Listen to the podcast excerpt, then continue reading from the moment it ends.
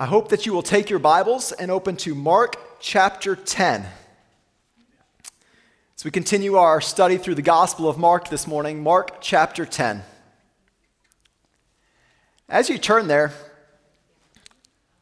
I wonder how many of you, when you read stories in the Bible, still have images of flannel graph pictures in your mind.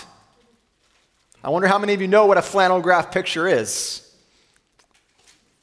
For me, this is true more often than I care to admit. As I read the stories of the scriptures, I have these pictures in my mind, and frankly, it's something I'm thankful for.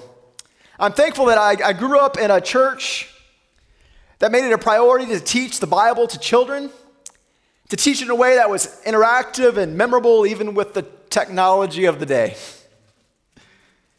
When I, because of when I grew up, flannel graphs, that was the, the way. And I remember a lot of the pictures, and one in particular that if I could draw, I could recreate it. It's of Jesus in his white robe, of course.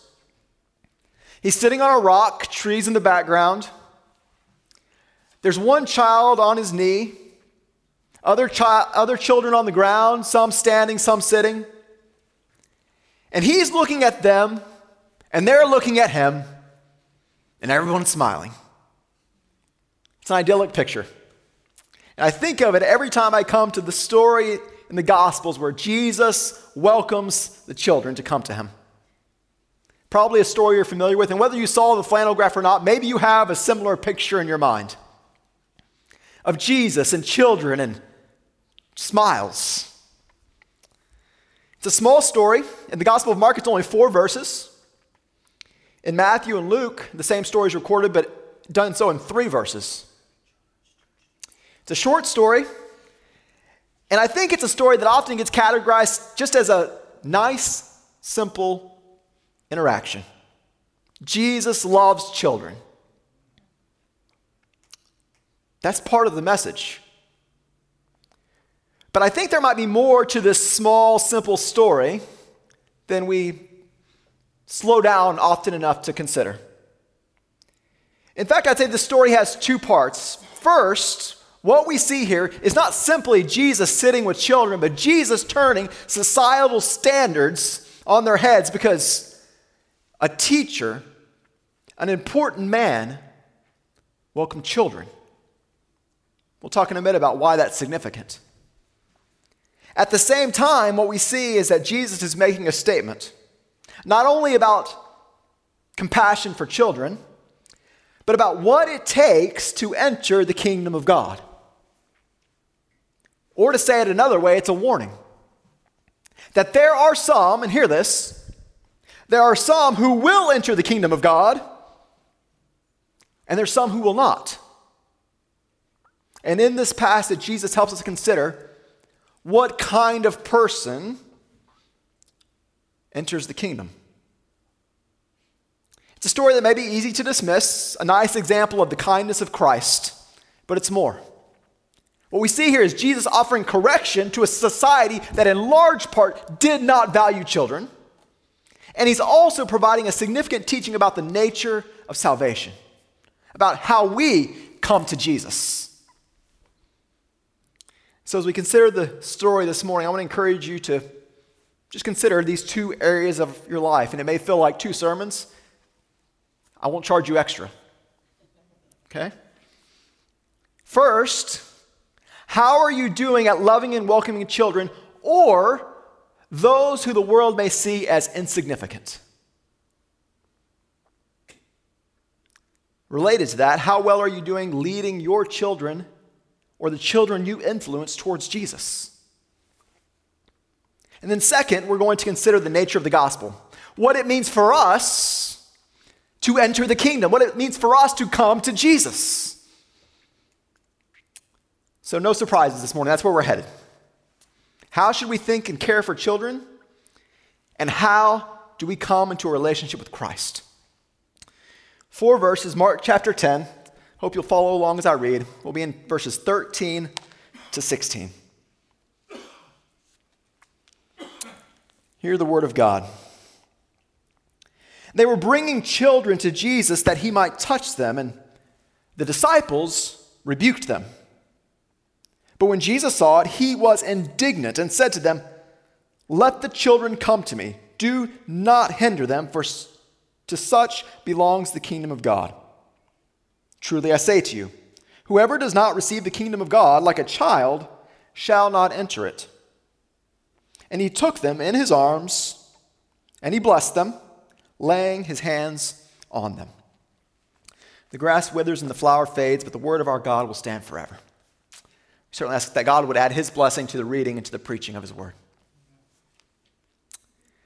Man, even as I just read it, I see that picture again. Jesus, the kids. Like I've already said, the goal this morning is to help us see two things that there is something here about our care for children. And there's also the aspect in which children are an example for us.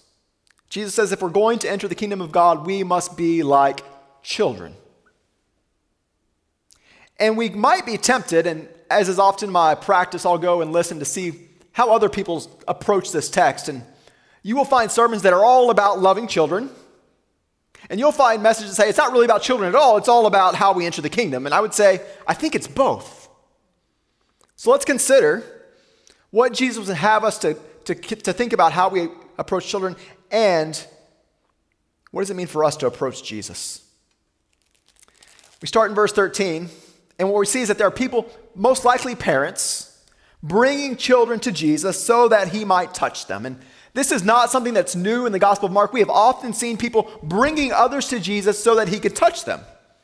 Now, I think in every case up to this point, they've brought people to Jesus because they had some kind of obvious need to be healed, to be made whole, to be released from a demon. This case is different. Here we see parents bringing children who, based on what we have here, have no physical ailment, not possessed by demons, but they're bringing him, them to him to be touched, we're told. Now, what, what you should know is this is not an uncommon practice. It's something we see examples of in the Old Testament. It's something we see examples of in the Jewish culture this day that it was common for parents to bring children to a rabbi or a priest or to a respected leader to have them offer a prayer of blessing. Jesus is that. He's a respected teacher, and so it's not surprising that there would be people who would want him to offer a blessing for their children. Maybe because they truly understood who Jesus was, or maybe just because they knew he was the popular teacher at the time. But regardless, people are, are bringing their children to him. Now, a side note, we won't follow this rabbit trail too far, but some have taken this passage as a proof text for things like infant baptism, okay? That we should bring our children and have a blessing over them that will ensure their entrance into the kingdom of God. I do not believe that is an accurate use of this text. And we won't dive into all the reasons why, but just to, in case that's a background that you're familiar with. However, I do think this text is instructive, and it's a good opportunity for us to consider the responsibility that each of us has towards children. Not baptism, not kind of not a traditional religious ceremony, but what we do see here is that there are parents who had good intentions. They are bringing their children to a man who represents God. We know it is God. And they want a blessing. And perhaps this is a good reminder for us of our calling as parents or as those who influence children we have a responsibility towards our children, don't we? We can go to Deuteronomy 6 and we can read the law about what God says about teaching and instructing our children morning and noon and night. Go to Deuteronomy 6. That might be a good passage. Parents, if you want to read, read Deuteronomy 6. Or you could go to Ephesians chapter 6, where we're told to raise up our kids in the nurture and admonition of the Lord.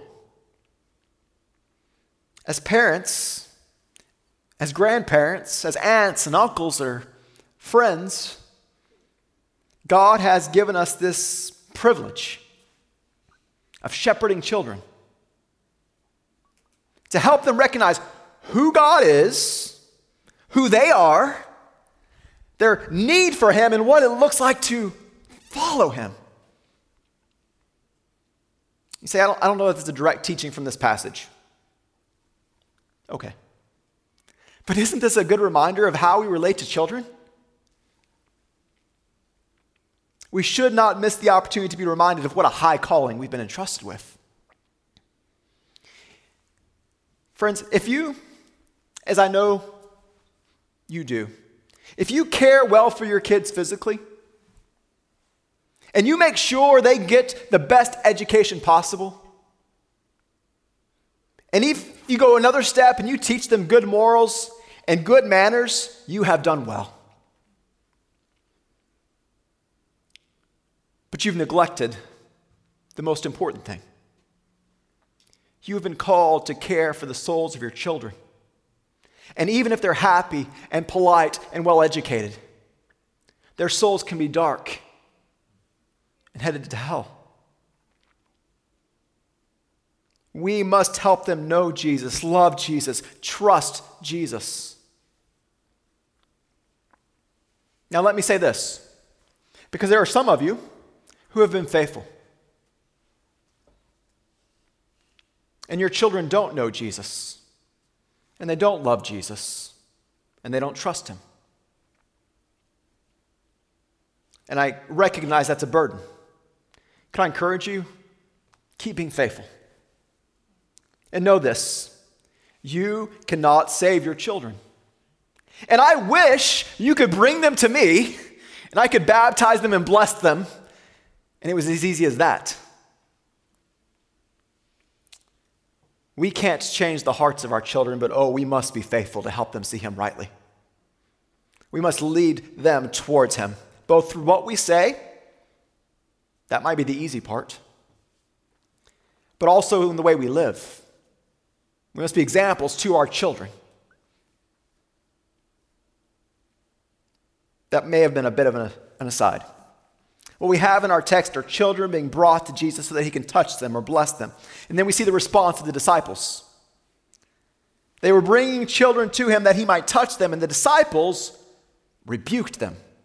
Now, that word, if you've been with us through our study of Mark, it's a word we've heard. Usually it's used when Jesus is standing in front of someone who's possessed with a demon and he rebukes the demon and casts it out. It's a strong word. A rebuke. It's not clear if he's rebuking the children or the parents. But nevertheless, the disciples stand up and they make it clear that Jesus is not seeing children today. Now, if we were to have a conversation with them, they may say, we're, we're, we're, trying to protect him. There's always crowds. He's tired. We're just doing our part to help.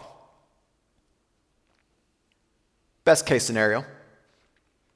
Worst case, they saw Jesus and they saw the children and said, He's too important and they're too insignificant. If you've been with us, you know the disciples have a pretty rocky track record of knowing when and how they should be involved. We can go back just to chapter 9. Remember, the disciples come to Jesus and they say, Hey, we saw a man casting out demons in your name, and we told him to stop. Jesus said, What are you doing? He's for us. Here again, we see a situation where they stand up and do the work that they think they should do to protect Jesus, to protect his reputation, to protect his time. But they've misjudged what Jesus would have them do. And of course, assuming that the chronologically of, chronology of Mark reflects the actual timeline, this is not long after they had sat in Peter's home, and Jesus had taken a child and put him on his lap. We read back in chapter 9, verse 36 Jesus took a child, put him in the midst of them, and taking him in his arms, he said to them, Whoever receives one such child in my name receives me. And whoever receives me receives not me, but him who sent me. Jesus, not long before this, had given them a very specific example of the importance of children and of receiving them. But again, we see the disciples are having a hard time putting into practice what they've learned. Maybe you know what that's like. Take heart. We all have room to grow, and we see the disciples, we see their failures very clearly. People are bringing children to Jesus, and the disciples rebuke them. And while they may have expected Jesus to thank them, that's not what they get. Verse 14 When Jesus saw it, he was indignant. It's not a common word in English, perhaps for you, and it's not a common word in the original language. This is a strong word expressing the anger of Jesus. Righteous anger, but anger nonetheless. Now, we've seen over and over that Jesus has disagreements and he corrects the disciples. Often they do things that deserve correction, but never before have we been told that he was indignant towards them. Only here. Jesus is not saying, hey guys, hey, don't worry about it. I'll, I'll see the kids for a minute. That's not what's going on here. He is angered at their, at their rebuke of the crowd. And we have to assume it's because Jesus knew something about the disciples' hearts. Once again, they had their eyes and their focus in the wrong place. No doubt they thought too little of the children. They weren't significant enough. Jesus did not need to give them any of his time. And honestly, that would have been a very common way of thinking during this time. It's worth remembering that this was not a culture that valued children highly. This is different than us. For us, most of us grew up in a place and where families were child centric. That wasn't the case at this time. Children became useful 13, 14, 15. But before that, they were a necessary obligation. Loved, cared for, I think so. But not prioritized the way we tend to prioritize our kids today. All that to say, children were meant to be seen and not heard.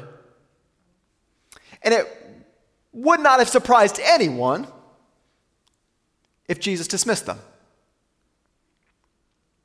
But that highlights for us what he does, doesn't it? Verse 14. When Jesus saw it, he was indignant and said to them, Let the children come to me. Do not hinder them, for to such belongs the kingdom of God. The disciples rebuke them and they try to send them away, and he says, No, don't stop them. People like them belong to the kingdom of God. And notice he does not say that these children in particular belong to the kingdom of God he says, such as these. It's not about the children as much as what they represent. We'll come back to that. Some have, some have used this passage to argue for the innocence of children. What does it mean that such as these are part of the kingdom of God? And someone would say, well, it's because they're innocent, they're pure.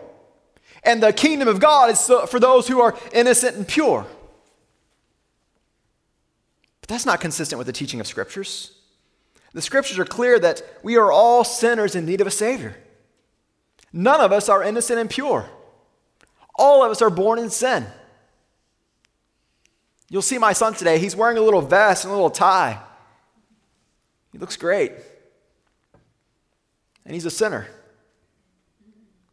born in sin. What Jesus is pointing to here is not the merit of young children, but their helplessness and their dependence, and perhaps their awareness of their helplessness and their dependence.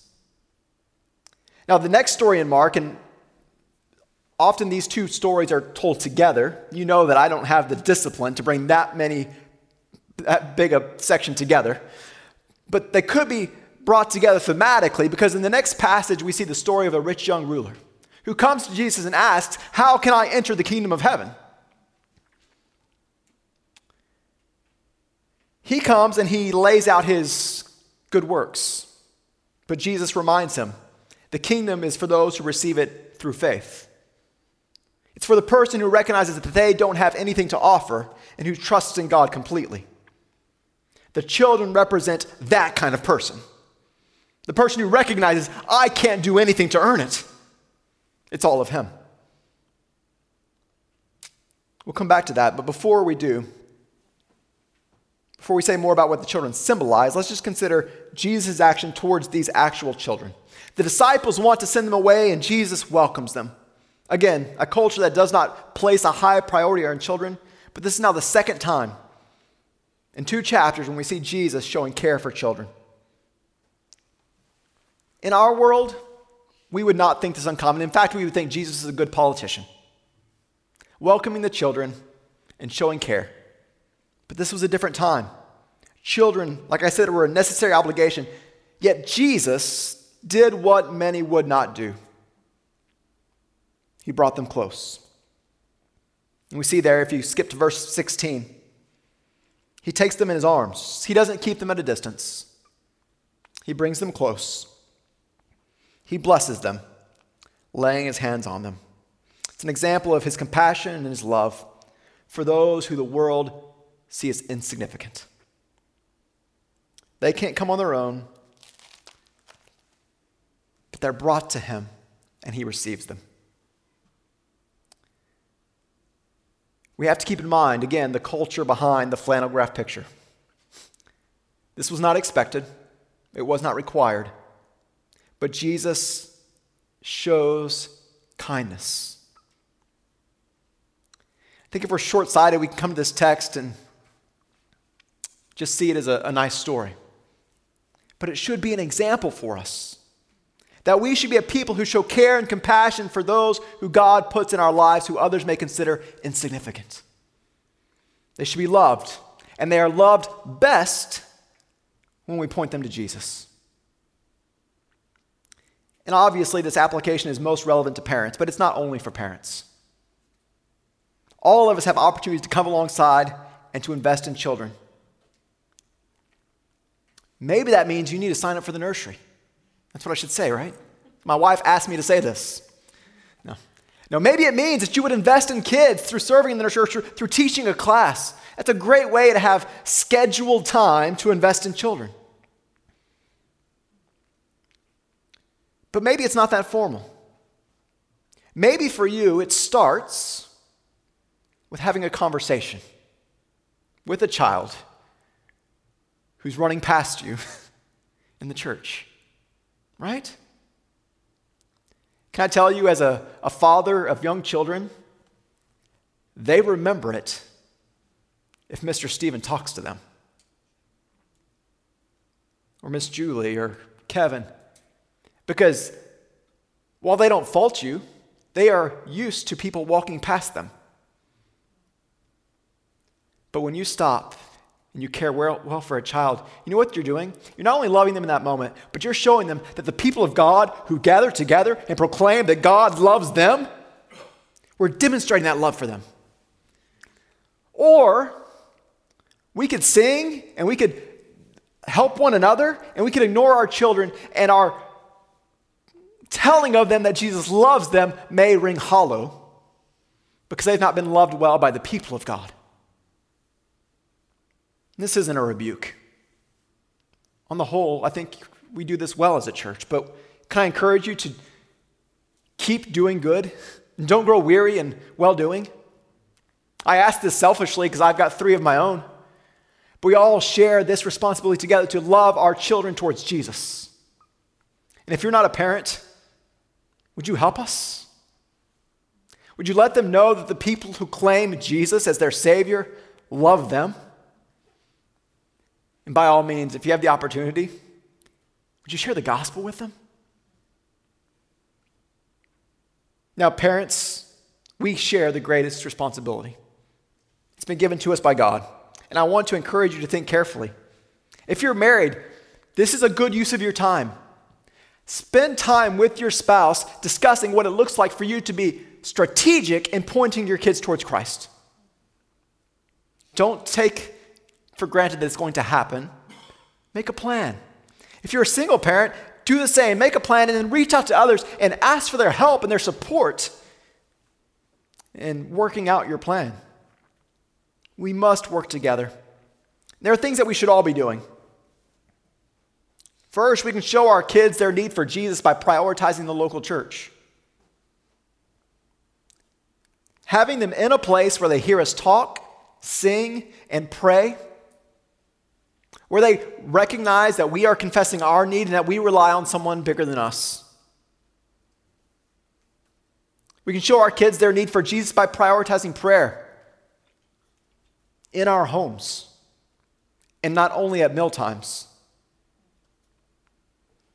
They need to hear you praying with them and for them. They need to hear you reading the scriptures. They need to hear you sharing the gospel with them. I'm glad that we have teachers who take the opportunity to do that here. They need to hear you tell them of their need. And of course, we lead our kids towards Jesus when we live in a way that puts the gospel on display. This is hard, but we must live what we say we believe, even in our homes, or especially in our homes. Let them see you trusting Jesus in hard times. Let them see you modeling obedience. Let them see you being gracious when you're wronged thankful when you're blessed. It's one of the reasons I'm really thankful for the study we're doing on Wednesday nights. That's why I think it's important. We've been talking about being peacemakers, especially in our homes. We must have homes that model what it looks like to live in peace, to live with forgiveness. This is a way we demonstrate the gospel in front of our kids. This is a proclamation of the gospel. There's a lot we could say about this. Parents, we must lead our children to Jesus. And that's in part the encouragement we have here in this passage. But if we stop there, we probably miss the most important part of what God would have us see in this text. There is something to be said for how we interact with children, but in this passage, children are also an example. He says, if we're going to enter the kingdom of God, we must be like children. Verse 14. When Jesus saw it, he was indignant and he said to them, Let the children come to me. Do not hinder them, for such belongs to the kingdom of God. Truly I say to you, whoever does not receive the kingdom of God like a child shall not enter it. Now, let's just go back to the basics for just a moment. What is the kingdom of God? Maybe that's not language that you use a lot. We see in these verses, we see that people possess the kingdom, it belongs to them. They receive the kingdom, they enter into the kingdom. And we could have a long discussion about the way the Bible speaks of the kingdom of God, but let me just give you a simple definition. The kingdom of God is the rule and the reign of God, and any realm where that exists. So there's a sense now in which we can be a part of the kingdom of God as we acknowledge his rule and reign over us. If you're in that position where He is your king, you are a part of the kingdom of God. But we also know there will become a time when God will come and He will establish His kingdom physically on earth, and we will live forever, for all eternity, as His people in His kingdom. So, how do we get there? How do we enter into it spiritually now and physically for all eternity? What does it mean to be a part of that kingdom? We know both from the scriptures and from probably your personal experience, most people assume or believe or are convinced that we enter the kingdom of God based on what we do. That we gain entrance into the kingdom of God by doing certain things or not doing certain things, by going certain places or not going certain places, by having certain parents or not having certain parents, of being baptized in a certain way, or the list goes on. We saw this in the Pharisees, haven't we, throughout the Gospel of Mark? The Pharisees fixed their hope on their keeping of the commandments. Others trust in family lineage or heritage. What about you? What are you trusting in to get you into the kingdom of God? There's only one right answer. Jesus says, Whoever does not receive the kingdom of God like a child shall not enter it. Or to say it positively, only those who receive the kingdom of God like a child shall enter. So, what does that mean? That seems pretty important, right? If you do this, you enter. If you don't, you don't. What does it mean to enter like a child? We must know. Well, to go back to what I said earlier, what this does not mean is innocence. You can breathe a sigh of relief. It doesn't mean being morally perfect. If you have children, you can confirm children are not actually pictures of innocence and moral uprightness. Regardless of what Instagram may show you, there's more there. And the Bible is clear about this as well. All have sinned and fall short of the glory of God. There is none righteous, no, not one. Jesus is not suggesting that these children somehow merited the kingdom of God based on something they possess.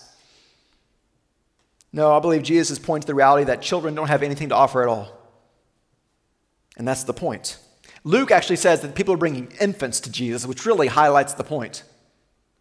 They're helpless, they're completely dependent.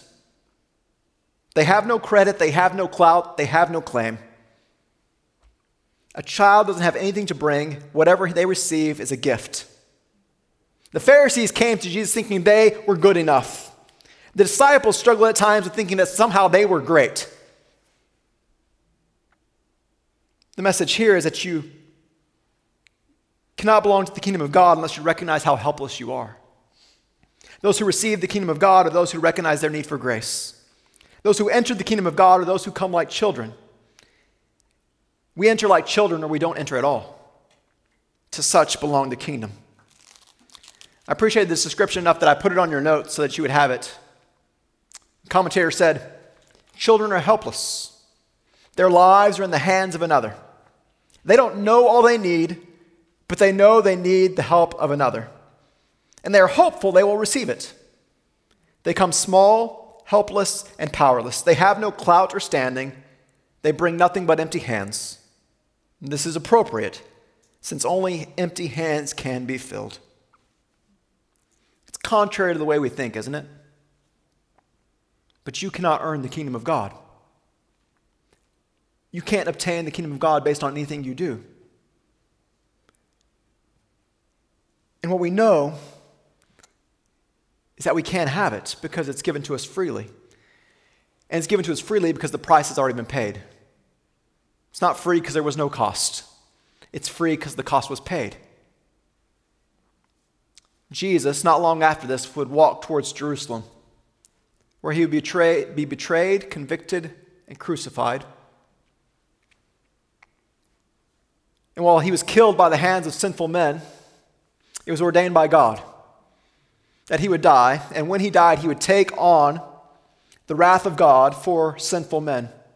The Bible tells us that anyone who comes to him in faith and accepts his payment for sins on their behalf will be forgiven and granted entrance to the kingdom of God. And yet, if we think we can add anything to the work he's done, then we don't understand the situation. We must come as children, admitting our weakness, our helplessness, our need. And we could go to many other places in Scripture to understand this more fully. I'll give you two Ephesians chapter 2, verses 8 and 9. For by grace you have been saved through faith. And it's not of your own doing, it is a gift of God not a result of works, so that no one may boast. Paul says it this way in Titus chapter 3 verse 4. When the goodness and the loving kindness of God our savior appeared, he saved us, not because of works done by us in righteousness, but according to his own mercy by the washing of regeneration and the renewal of the Holy Spirit, whom he poured out on us richly through Jesus Christ our Savior, so that being justified by his grace, we might become heirs according to the hope of eternal life. This is good news. You cannot earn it, but you can receive it through faith. I mentioned earlier that the story after this, what we see next week, will actually help us understand this concept more fully. In the Gospel of Luke, he tells the same story afterwards, but he, he leads into this story about Jesus welcoming the children with a parable of Christ. Luke 18, let me just read it for you, starting in verse 9. He says, Jesus told this parable to some who trusted in themselves that they were righteous and treated others with contempt. Two men went up into the temple to pray, one a Pharisee and one a tax collector. The Pharisee being the religious leader, the tax collector being thought of as most as a thief and a crook. These two men go into the temple. The Pharisee, standing by himself, prayed this way God, I thank you that I am not like other men, extortioners, unjust, adulterers, or even like this tax collector. I, I fast twice a week, I give tithes of all that I get. Now, the tax collector, standing far off, would not even lift up his eyes to heaven, but he beat his breast, saying, God, be merciful to me, a sinner. I tell you, this man, the, the tax collector, he went down to his house justified. What does that mean? Made right before God. Not the other.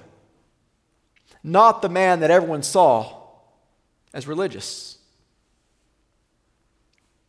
Jesus says, For everyone exalts himself will be humbled, but the one who humbles himself will be exalted. Luke gives this parable, and then he goes in and he tells the story of Jesus welcoming children. He says, Only those who come like a child will enter the kingdom of God. We bring nothing to the table. We enter like children, or we don't enter at all. And I want to say this if you're here this morning and you're thinking, I do not know if I have done that, I don't know if I've entered the kingdom of God. I don't know if I'm in right standing with Him. I don't know if my sins are forgiven. This is good news. You can know that you're part of the kingdom of God if you place your faith in Him, if you trust Him. Repent of your sins. Trust that He's paid the price that you owe. It means admitting your helplessness. It means not trusting in all the things that you thought made you right before God. If it's something you have questions about, I would love to talk to you. There's many of us who would love to talk to you about this for those of who are Christians, if you're confident that you have been welcomed into the kingdom of God, how should this impact, how should this impact us? What, how should we think about this reality? Let me give you three things to consider and then we'll be done. First, remember this we enter by faith, and now we must live by faith. And I think this is a temptation that, that many of us face. We proclaim theologically and convictionally that we are saved by faith. And we wake up every day trying to earn again the love of God. Friend, you are His. You are loved by God. Now, live by faith. Paul says it this way in Galatians 2 or 3. He says, Let me ask you this Did you receive the Spirit by works of the law or by the hearing of faith? It's a rhetorical question. They were saved by faith. He says, Are you so foolish, having begun by the Spirit? Are you now being perfected by the flesh? Did you suffer so many things in vain, if indeed it was in vain? Does he who supplies the Spirit to you and works miracles among you do so by the works of the law or by hearing with faith? Just as Abraham believed God and it was counted to him as righteousness. Know then that it is those of faith who are the sons of Abraham. We can fall into this trap. Having begun by faith, we try to perfect ourselves by the flesh. I want to encourage you this morning the kingdom of God is for those who receive it by faith. And as those who have been saved by faith, we are called to live by faith. Now, to be clear, the second thing, as those who have entered the kingdom by faith, we should live as faithful citizens of the kingdom. So, do you see the distinction here? There are things we are called to do. We've been saved by faith unto good works. We're called to hate sin and to flee from sin and to fight against sin. but not so we earn his favor. But this is what it means to be a faithful citizen of the kingdom of God. Out of gratitude and out of joy, we obey him. So I've thought about the description of living as a person of faith, a childlike faith. I was reminded of the Sermon on the Mount. Often described as a description of life in the kingdom. Matthew 5 Blessed are the poor in spirit, theirs is the kingdom of heaven. Blessed are those who mourn, for they will be comforted. Blessed are the meek, for they shall inherit the earth. Blessed are those who hunger and thirst for righteousness, for they shall be satisfied. Blessed are the merciful, for they shall receive mercy. Blessed are the pure in heart, for they shall see God. Blessed are the peacemakers, for they shall be called the sons of God. Blessed are those who are persecuted for righteousness' sake, for theirs is the kingdom of heaven. And what he's not saying here is if we do these things, we will get this. But he's saying if you are a citizen of the kingdom, you will live this way. And therefore, you are the kind of person who are his. It's been well established. We enter by faith. But as those who are citizens of the kingdom, we should live with meekness and mercy and purity and peace. We enter by faith, we live by faith. As those who have entered the kingdom of God by faith, we should live as faithful citizens of the kingdom. And finally, as those who have entered the kingdom by faith, we must share the gospel of the kingdom. And what a great message we have to share. That people can be welcomed into the kingdom of God now and for all time through faith. Not because they're good enough and not because they've earned it, because Jesus has died to offer forgiveness.